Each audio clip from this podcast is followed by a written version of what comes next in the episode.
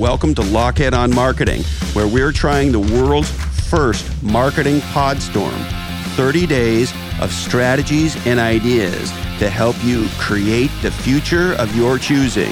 Hey ho, let's go. Thanks for pressing play. On this episode of the Marketing Podstorm, let's talk about the magic triangle how company, product, and category come together to make you the category queen or category king in your market category.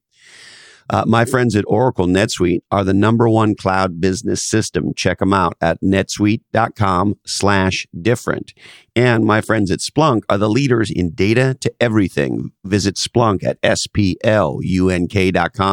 slash D, the number two E. That's D to E. All right. Hey ho, let's go. In my first book, Play Bigger, uh, we introduced this concept. It's a simple idea, but a powerful uh, and important one, I think, called the magic triangle. And it's a simple idea that says that for companies to become the category queen, the category king, the company that uh, designs and dominates a uh, market category, you got to get three things right, plus or minus in equal parts product design, and product design is the purposeful building of a product and an experience that solves a problem the market needs solved. And in the tech industry, some people call this product market fit. Uh, if you're a longtime listener, you know I think product market fit is bullshit because it in, it, it insinuates that um, there's a market out there, and if you just build something and they get it, then ta-da. And that's not actually what happens. You're not trying to make your product fit into a market. If anything, um, you're trying to teach the market to want your product. We did an episode, episode 15 of Lochhead on Marketing, on why product market is uh, market product market fit is bullshit. Uh, check it out if you like. But in the in the tech world, and in I think frankly a lot of entrepreneurial worlds, companies actually start with the product. Uh, and that's because you know lots of entrepreneurs are are working in garages either literally or metaphorically and they're banging away on a problem. There's something that makes them nuts and they decide to get busy on it. Um, they see something and they say uh, to quote the big lebowski this aggression will not stand man. And uh, you know a simple example i always think about is um, is jack o'neill the creator of the uh, surfing wetsuit and therefore the category as well. And um, uh, as Jack was apt to say, he was a surfer that wanted to surf longer. And so he got busy in the garage with some pl- uh, um, rubber and neoprene and the like.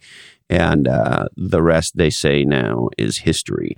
And so that's typically what happens. Entrepreneurs start with a problem or something they're working on or tinkering with, and they get obsessed with the thing. And that, of course, is the product. And, you know, sometimes people hear me talk about marketing, talk about category design, and they misconstrue. Oh, God. Sorry, I'm punchy today. Uh, they misconstrue uh, what I mean that somehow I think that you shouldn't have legendary products. Absolutely not. I love legendary products. Some of the greatest joys in my career uh, were times working with engineers on products. I still get to do a little bit of that today. So, legendary product. The second one is legendary company, or if you will, company design, which is the purposeful creation of a business model and an organization with a culture and a point of view that fits with the category. And here's the aha if you get category design right and um, you lock and load on a provocative point of view that is deeply rooted in something you care about, such that you, your co founders, your colleagues, your, your co workers, the other executives in the company, et cetera, are on a mission centered around that point of view. Here's what I've seen that changes culture. As a matter of fact, it can be a centering point on culture. And if you listen to the most recent episode uh, we did on BHAGs, uh, you'll see how point of view with a big, hairy, audacious goal can come together and help be a powerful motivator and driver and unifier of culture. So, product design, company design, And um, what we're trying to do there is get what you what you could think of as great company category fit. That is to say, um, the company we're building is purpose built to uh, deliver the product and become the category queen in the market category that we are designing. Which leads us to the third leg of the stool, uh, or as we say in Play Bigger, we'd prefer a bar stool to a magic triangle. Maybe we should call it the magic bar, three legged bar stool.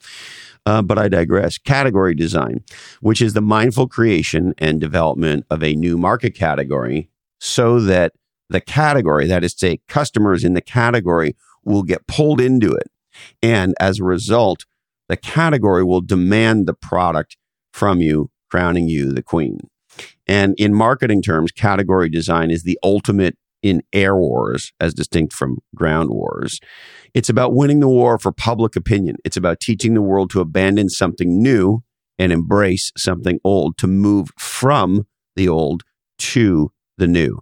Category design uh, builds the profile of the space while drawing attention to the company and legendary companies market the category first and the company second. And so, as we're building our businesses, as we're starting companies, or if you're in a major corporation and you're launching uh, a new business unit, you're launching a new product area, what you're really trying to get right is this magic combination of product, legendary product, legendary company, and legendary category. That is the magic triangle.